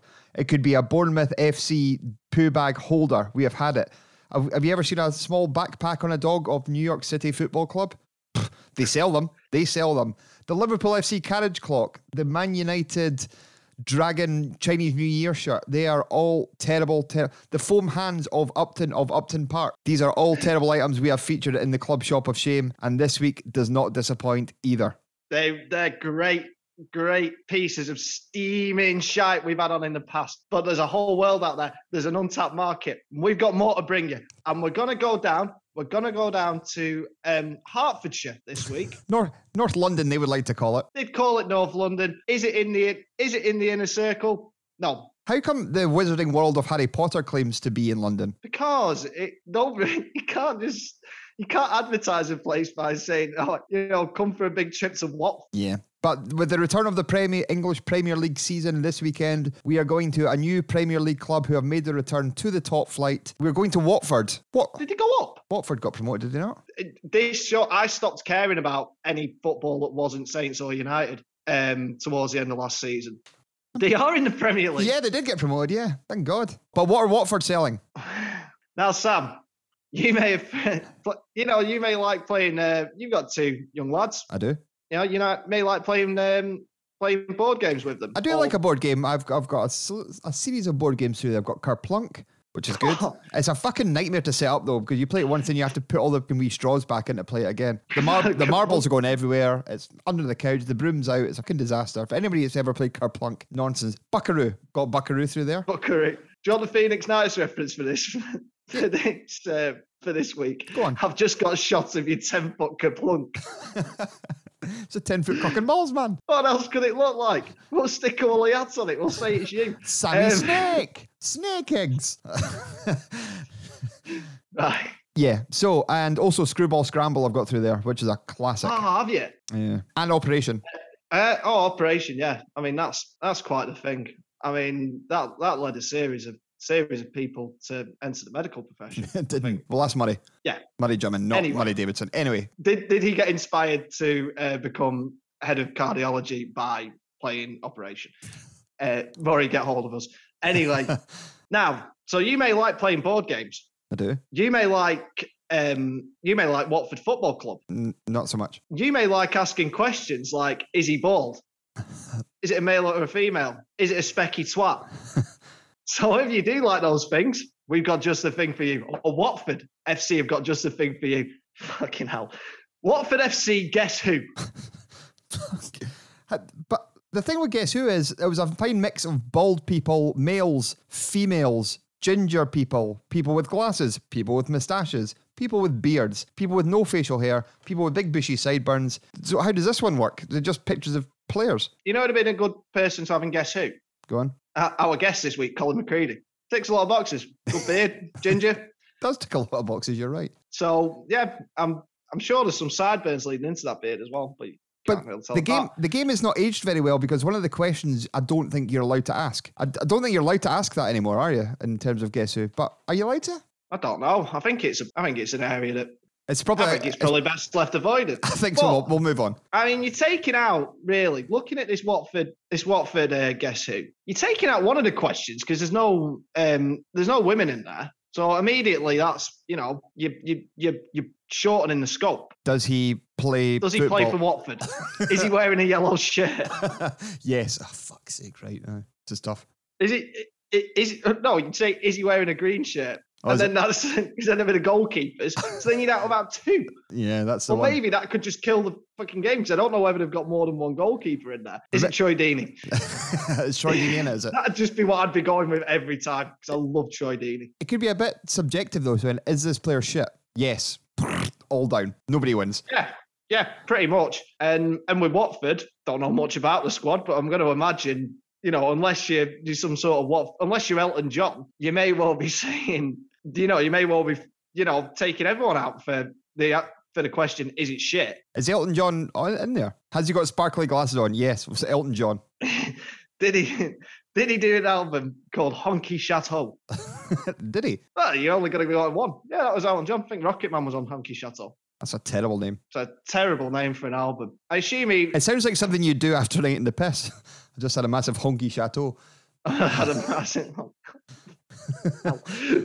Right. So yeah. So to be honest, I'm not sure wh- where we go with this. Right, I'll ask a couple of questions based on it. What's the description on the website? Say that's usually a good indicator of how they tried to sell this piece of crap. Guess who's coming to Vicarage Road? Question mark. I see what they did there. Nice. Because guess who is coming to Vicarage Road? It's a strong start for a description. It's all your favourite Watford FC heroes from the Pozzo era. I'm assuming that's the manager. Pozzo. I'm going to assume that's the manager. I'll Google it. Google it. Oh, it's. Oh no! Hold on. This is even better. Uh, the owner. Gino- Pozzo is the owner. The Italian businessman and managing director and legal owner of Watford Football Club. I thought it was Elton John. No, I sold it a few years ago. So he's got no. But is he just like one of these kind of like? President or something like Uh, that. give him, give him a title. I know. He'll occasionally turn up at Vic thing where he does his jazz hands. so, featuring Hornets legends such as Troy Deeney, love Troy Deeney, Matej Vydra, didn't know he was still there, Heurelho Gomes, who must be about 50, and Almen Abdi. This is a must-have gift for any Watford fan. It's not though, is it? No, not uh, not not for me, Clive. you can get it next day delivery for seven pound fifty as well. What does it cost? Board game tenner, Go higher. fifteen. I genuinely don't know the price. Is it fifteen quid? Twenty-one quid. If you want it next day though, it's going to cost you another seven fifty. So twenty eight pound fifty. I can't think of a situation where you're gonna um, where you're gonna want this next day. Watford FC, guess who? 21 quid. Christ alive. That's horrible. And it ticks all the boxes. It does not need to exist. It's overly expensive and it's shit. So it's a, it's a and that was from Martin Hawkins who sent he sent that in about a month ago and we've kind of sat on it 'cause it's a belter. So well done him. That was he was the guy that sent in the story about first footing uh, Sergei Baltacha. So full of the Yeah. good content is Martin. So thanks for that, pal. Martin's provided us with some good content um, over the last few weeks. So yeah, just why? There's no point. We, d- we don't need to Absolutely. we don't need to dilly dally on this one at all. Watford's version of Guess Who. If you've never played Guess Who, remember Bill, the big baldy, beardy ginger tit. He was a tit. He was an absolute tit. I mean, he was a drawing, but you could tell. We all know someone like Bill, right? we do. and you know, grows a big ginger beard to appear interested because he was void of personality. Generally goes around sort of gets his porn off Twitter, and look at him, he's fucking gammon. He's a big egghead bastard, isn't he? Egghead bastard. So yeah, He definitely looks like somebody the internet, the Facebook predator people would definitely be knocking on their door. oh dearie me. If I, if I was Bill and my phone broke, I would not be going to get it fixed. I'd be snapping it, burning it, and getting a new phone. Same with my hard drive. If he takes that into if he takes that into phone world or whatever, you know, the rascal squad will be knocking on his door within about twenty five minutes. So yeah, banging the door down. Anyway, That's a modern day question for Guess Who. eh? Does he look like a sexual predator? Yes, Bill. are you getting are you getting a word? I'm getting the word. So that's That's Watford Guess such a Who. dark turn. And It really did. So we'll move on. Uh, Guess Who? Watford FC's edition of Guess Who in the Club Shop of Shame. Any objections to that going in, Dan? none from me, Sam. Uh, well done, Martin. That's one for the Club Shop of Shame it's in. But if you've ever seen anything worthy of going into the Club Shop of Shame, maybe you've had a look.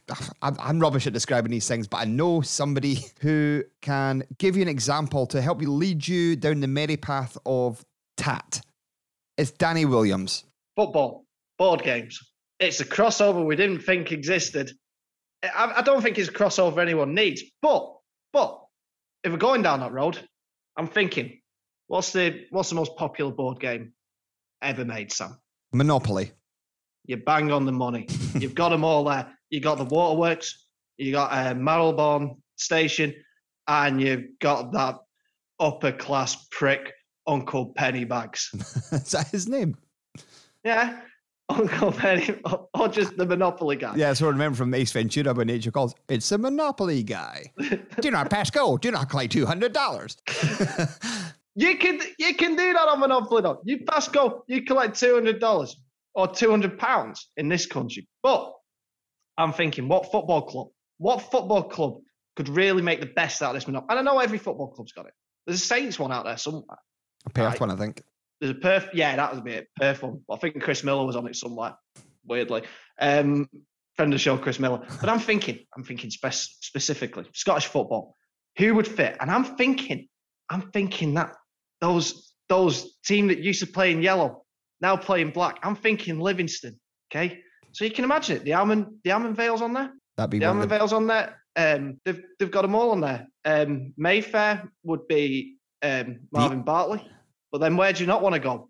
Where do you not want to go on Monopoly? You don't want to go to jail. You don't want to go to jail. But if you go to jail on the Livingston Monopoly, that's where you'll find the gaffer. You can bump into David Martindale in jail on Livingston Monopoly. There he is.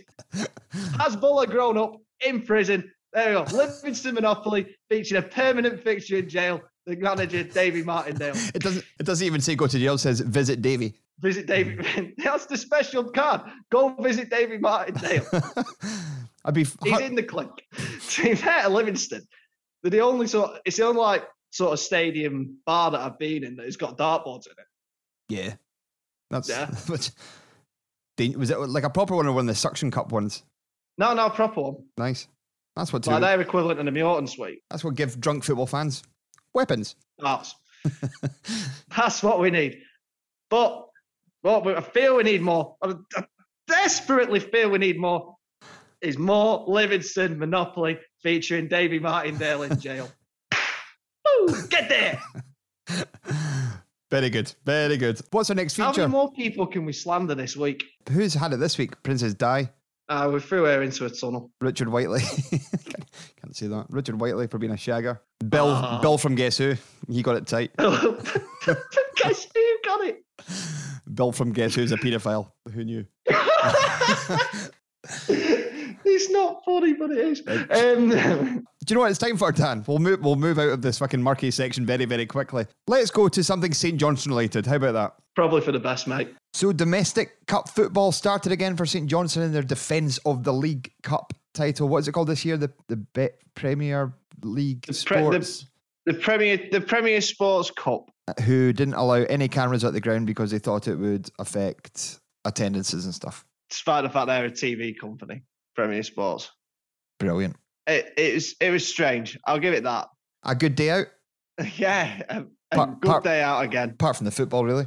Yeah, I've, I've often said football gets in the way of a good day out. It does. Um, The hangover it really sta- does. certainly extra time as well. The hangover started to kick in about I don't know just at full time. I was like, my head started to throb as well, which was ideal. But St Johnstone are through to the quarterfinals. A nice wee trip up the road to Dundee for that one. But we'll get to the game itself. Uh, It was two all after extra, one all after full time, two all after extra time, and we beat them three two on penalties. Who's going to be taking our next penalty? Should we start on that? Zander and El Paz. Can it be far away? Jason Kerr, he'll, them, but Jason Kerr will have to be off penalties. Probably. I mean, it's obviously something. It's a penalty isn't like a free hit or something like that. It's something you've earned because someone's fouled you or someone's prevented you getting a shot away. It's pretty useful to be good at them. And they might, I, mean, I don't know, they might practice them for hours and hours. And it just happens when they get into the game. But there's obviously something endemic through the squad that they can't take penalties. Liam Craig's penalty was great. That was cool as you like. Just basically just rolled it in the bottom corner. yeah, the keeper was fanning about on his line. And to be fair, actually in the shootout, apart from Jason Case, because shouldn't be missing the target altogether, all the penalties are all right. Callum Booth, Booth, ah, it's a good Callum shot, a Booth good had his save. save, but it was a good save. Yeah. Yeah, so 1 0 down at half time. A corner tapping from the that man mountain. Looked like a Galatasaray defender. Guy up top for them. Is it Noble? Right, big unit of a boy, him. Uh, he's done the rounds. We checked him on Wikipedia. He's been everywhere. Cobra Ramblers, a lot of English lower league teams, but now plying his trade in the, the Scottish Championship. And he's a big lad. He's a, he's a lump, absolute lump. The Armand Donny of Arbroath. That's what he reminded me of. Armand 1. We'll call him Armand 2. Yes, I like that. We'll go with that. but yeah, going at half time, not much talking points. But in the second half, we won the penalty. Brown kind of got taken out twice. Uh, the first one could have been a penalty. It was the same referee that was up at Dingwall the week before. We Randall from from recess. Aye, so but we got the penalty. Jason obviously stepped up for it. Didn't didn't score. But Middleton was quick to react. Yeah, Middleton was quick to react. So it, it's one of them, obviously, Jason tried to go down middle keepers, which it pisses me off, right? This theory people have. Imagine you've never taken a penalty in your life. Just say, oh, always go down the middle. Keeper's going to dive. Yeah, but he's got legs. And he can also stand still if you keep doing it. Was so, that, was that yeah. Guerrero last season that made a cunt of it? One of them ones where he tried Yeah, to you- Panenka it down the middle and the keeper just kind of like, "Goop." I love that. Yeah, that's it. But it was, um, yeah. So, so then Middleton very quick to react, and then yeah, it should it ended up got all extra time, but there's evidence to suggest it probably shouldn't have done. Yeah, Middleton's ball, we've seen it back. It kind of rattled off the, the crossbar, bounced on the line and came out, but I've seen stills and it was it was over. I thought at the time, I thought it was over. Fucking linesman's pissing about back on the halfway line or something. Yeah. He was he was nowhere near play, so or nowhere near the line. You know, it meant an extra half hour that we could have avoided. Oh, to be honest with you, our both could have gone up the other end and equalised. Plenty of plus points out the game though. I thought uh, Ballantyne came on. He could have Was Tutty's was lovely. And at three pound forty, a pint was lovely. reasonable. Gayfield's still a fine place to watch football. Good pies. Good pies, yeah. Steak and Um, haggis was delicious. No, steak and black pudding, wasn't it? Steak and black, yeah, steak and black pudding. Yeah, it's lovely. And Nicky Low's hair to see that in the flesh is reasonably impressive. Yeah, yeah, we pretty much covered it there. Nah, to be honest with you, I'm, I'm not done we'll talking to about it in a minute. We'll come to it in a minute. but Nicky Low's hair. Oh, yeah, well, yeah, Nicky Low's hair. Freaking, I look like a troll doll. Very Donald Trump esque, wasn't it? Yeah. Oh, he's weird. He's a he's a weird little guy as well. And a good burglar, that Nicky Low. He would. He's just a wee kind of. Oh, he's a wee wank. isn't he? Wee white Yeah, he's asked to rub out his footprints. you know, Aye, but but short ass. Yeah. Anyway, uh, they scored an extra time to make it 2 1. There was nothing that anybody could have done with it, apart from maybe clear it a bit further. But it was a great strike, great volley right in the roof of the net. It was a peach. yeah, it's a tremendous goal. That it was a it was a really really good goal. So and it was sort of no more than they deserved. Yeah. It was absolutely no more than Arbroath deserved. Oh, they were point. well up for it. Well up for the match. They looked sharp. We Yeah. looked leggy, which was to be expected. Look at uh, Aberdeen, who again we European hangover losing out to Raith Rovers. So it's the most important thing out of this match is we are in the next round. That is all we can say. We got there in penalties, but only because after Jamie McCart scored his first goal for the club, I think in Yeah. in a competitive game, he actually scored at Gayfield in pre-season. He's Gayfield daft. He is Gayfield daft. Yeah, it was a good ball in from Liam Craig from the corner. Probably looked like Saints' most likely route because we weren't creating anything, uh, especially after Middleton for some reason went off. I'm not quite getting my head around that. I'm presuming it was to keep him fresh for Thursday. I know, but the problem was we might have won it. In no, I could have got it if it got to because of how close it was to the 90 minutes anyway. We could have kept him on for another 10 minutes or something, and then avoided everyone else having to play another half hour. But Um, I'm not saying that Glenn Middleton's you know that good that he would have won it on his own, but he's that good that he would have won it on his own. So there was a kind of uh, a Jadon Sancho, Marcus Rashford style substitution going into the 121st minute of the match when man of the match El Paz came off for who kept who made some good saves. There was He one made some good saves. There was one in the Um, second half of extra time where he kind of dived and kind of was a right good shot on target and he kind of blocked it away. So I thought he was pretty st- solid. he hadn't done anything wrong, uh, really. Yeah, it was the old what's it? The old Chelsea one, won it.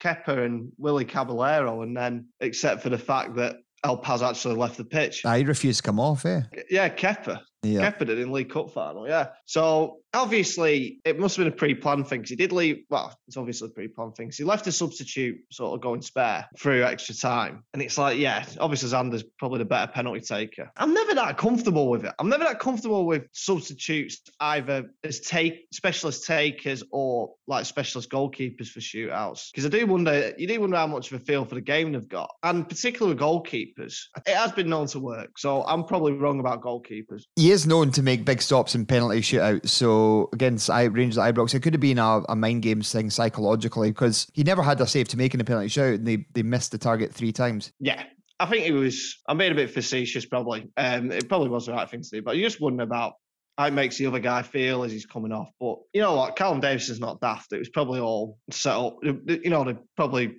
I'd said before kickoff, if it goes to if it goes all the way, Zander's coming on. So and but as you say, didn't really matter because it it hit the woodwork twice and one went into Pleasureland. So As you say, before the match, it wasn't the most entertaining, a cracking uh, travelling support again. oh, fantastic! Yeah, what an what an effort all Saints made. Absolutely brilliant. Yeah, so well done to every man uh, and woman that uh, turned up the game, especially our little pal Nicky. Yes. A, a half time. What, what an event that was. Yeah, a couple of weeks ago on the Club Shop of Shame, we talked about a New York City FC dog backpack, and that was sent in by international listener Nikki, who lived in New York, and she was at the game yesterday. Unbelievable. I mean, imagine coming all the way from New York and your port of call is Arbroath. I thought it was to meet us. That's why she came over. Well, well, there you go. I won't blame her. uh, no, she's obviously said she's on a trip visit. Only had a week here. Mhm. Um, so, and chose to spend one of those days um, in Arbroath at, at Gayfield, which is a fantastic effort. But no, it was really nice meeting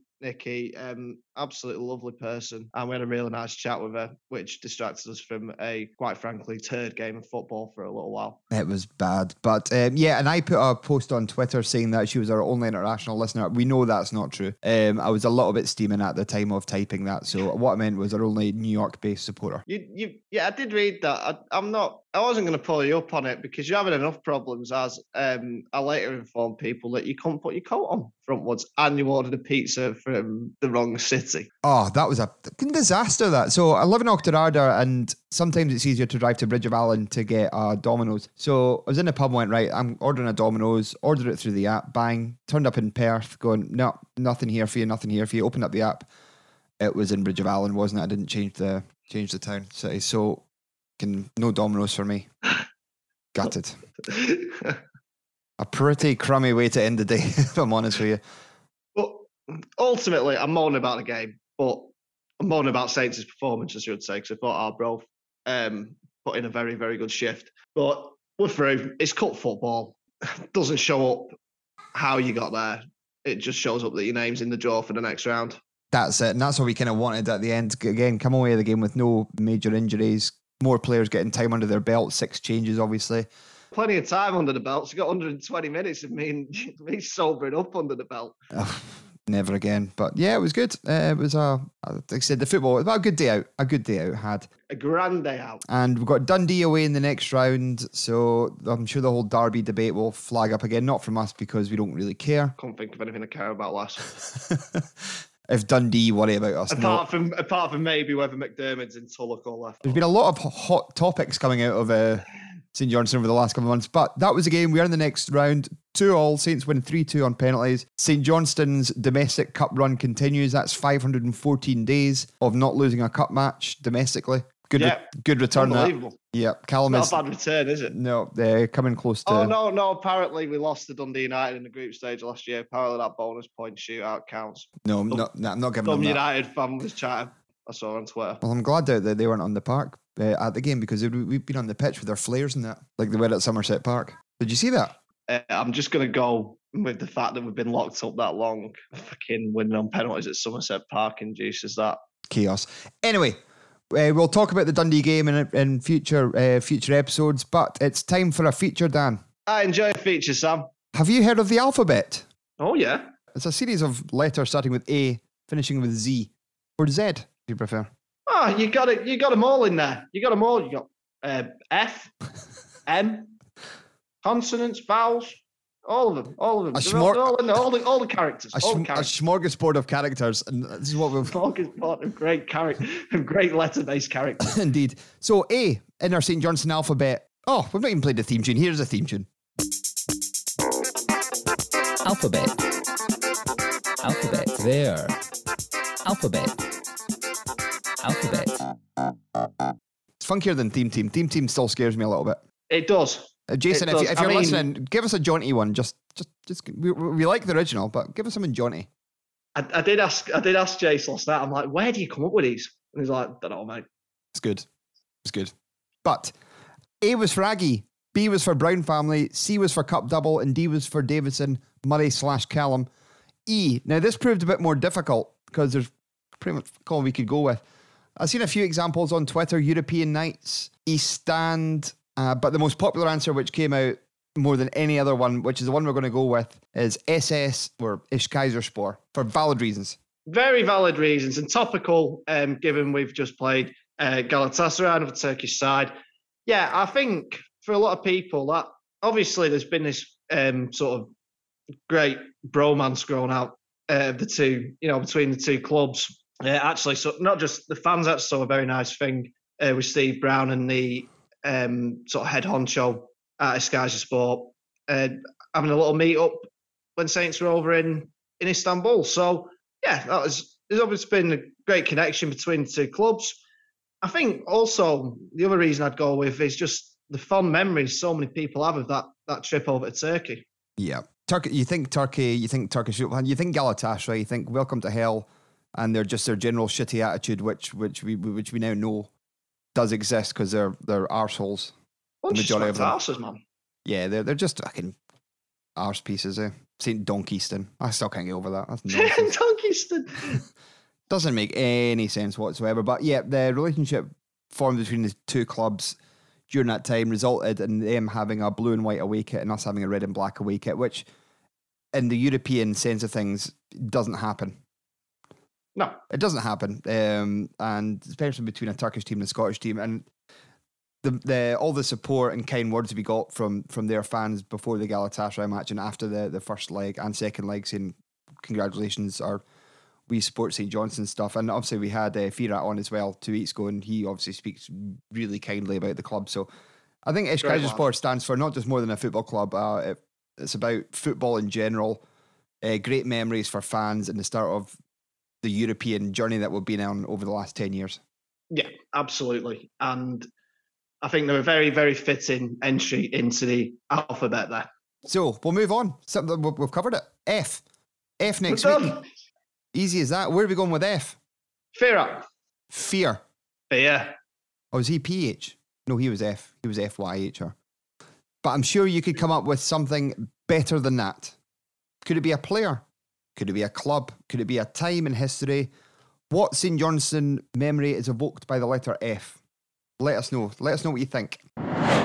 So we have got another match there coming thick and fast. We're away to LASK. We are away to LASK, and it's just it's non-stop, isn't it? And again, it's sort of reaping the rewards for the great deeds of last season. Obviously, in an ideal world, would have been playing Randers, but Stevie Randerson. hey, Stephen Randerson, and yeah, but last to get into. I mean, it's a tough game. It is a tough, tough tie, and but again, I'm, I feel it's a bit like the Galatasaray thing. You just don't really put anything past this team. don't know what to expect. I know they've had a very good run of matches in Europe, um, getting to the quarterfinals of the Europa League last season, uh, losing out to Manchester United in the, the last 16, maybe? Yeah, yeah. Last 16. But on the way, I think they're in a group with AZ, Alkmaar, can't remember who else was in their group, Sporting of Portugal, and I can't remember the last one, but I think they only lost one match in their entire group. They're a they're a good outfit, and probably maybe not one of the maybe not one of the particularly better known clubs in in European football, but still you go by sort of results and you go by what you see in front of you. And you know getting a free each draw with Tottenham in Europa League last season there it's going to be a very very tough tie. But hopefully away first leg excuse me sorry hopefully we're still in the tie come the return of McDiarmid and hopefully we can get McDiarmid packed out again Exactly. But before that home leg, we've got Dundee United at home on Sunday, back on league duty. That's a big tie as well. Uh, they'll bring a good support up if they're allowing away fans in. Yeah, yeah. Obviously, that's still uh, an area that needs to sort of be worked on. I'd imagine. Yeah, it's been a while since we've played United with anyone there as well. That'll be good. It'll be a great game. Um, I just hope they don't tire this early on in the season. Hope Thursday doesn't take too much out of them. They didn't leave anything on the park on Thursday night against Galatasaray. So I don't know. There'll be there's certainly some changes made against Arbroath. So yes. We'll wait and see. It's another big, massive. Let's not take it for granted. It's a massive, another massive European game. A chance again, only two-legged away, fair away from being in a group stage until Christmas. Massive, massive match. It's it's an enormous opportunity, and yeah, they just can't, just don't die wondering. Yeah, and they, and they won't. They won't. They, they'll perform to the best level they possibly can, and if that's enough, then it's it, might not be enough. That's the brutal reality of things. Mm-hmm. But they'll give themselves every chance of it being enough. Exactly right. We can't really say much more on it. I don't know enough about the team, but you, as you say, we touched on it earlier with uh, Colin McCredie. You've seen him against Man United where they scored four in the last 10 minutes or so to beat them 5 0 at Old Trafford uh, just before the lockdown. But it's a, it's a tough task. It's, I don't think it's any easier than Galatasaray. No, I would certainly wouldn't say so. But we give a good showing against Galatasaray. So just enjoy it. Yeah, enjoy as, it. As long as the fans can get out in force again against Dundee United and against LASK the following week. But we'll, we'll touch on that again uh, in next week's episode. But as always, we'll have a guest on. And if we get on who we're hoping to get on, it should be an absolute cracker, Dan. Oh, it'll be smashing. Be an absolute blockbuster. Be brilliant. And we'll also cover the Dundee United game, the LASK away leg. Just the games are coming thick and fast. Plus, we'll have all our usual features, maybe some new ones. Who knows? Who knows? We've got we've got what's it? We've got features coming out of our ears. Ears and arsehole. They're coming out everywhere. Again, thank you to all our subscribers for subscribing. You'll have the interview with Colin McCredie coming in your inbox. We're running shy on hoodies now, so we've not got many of them left. But if you do want uh, a mug or a t-shirt or a hoodie, go to doggersaints.com and have a look at our wee merch. It just keeps the lights on in uh, podcast towers, as they say. Yeah, um, we do appreciate any any support in any in any way at all. So, uh, and particularly just your support in listening. Yet again, as we keep saying, if you weren't listening, we wouldn't do it. So, and we love doing it. We do, and thanks for. I know the Saints fans are a great bunch, especially with this week or last week, I should say, with the ticket situation. Just random people. They've got ten free tickets available, putting out to the public who wants a ticket, who needs a ticket. That is a community kind of spirit in the, that this club's got, which makes us all very proud to be St Johnstone fans. Absolutely, and I noticed that. Obviously, being a being an outsider who's come in, it's yeah, I, I, I found that absolutely fabulous. I think just nobody wanted anyone to miss out, even people that don't know. Yep, just made sure and, everybody got and it. that's a that's a wonderful, wonderful character trait. So people like John Dunbar, Kevin Heller, these names um, you'll, you'd have seen quite a lot. They kind of put it out there to to everybody who didn't get a ticket, but everybody who wanted to go to the game, I think, pretty much managed to get one. I know there was a wee bit niggle at the start when, well, I go to Saints games, but I'm not season the goal, blah blah blah. But I think everybody who wanted to go to the game did get to go to the game. Yeah, I think that's that's absolutely fair. Well, you're never going to please everyone, are you? Um, but if you can please as many people as they have this week and sort as many people out as they have this week, then yeah, job's a good one. Job is indeed a good one. That's another episode. That's episode 26 in the bag for the week. We'll look forward to seeing you next week. Bye bye. See ya.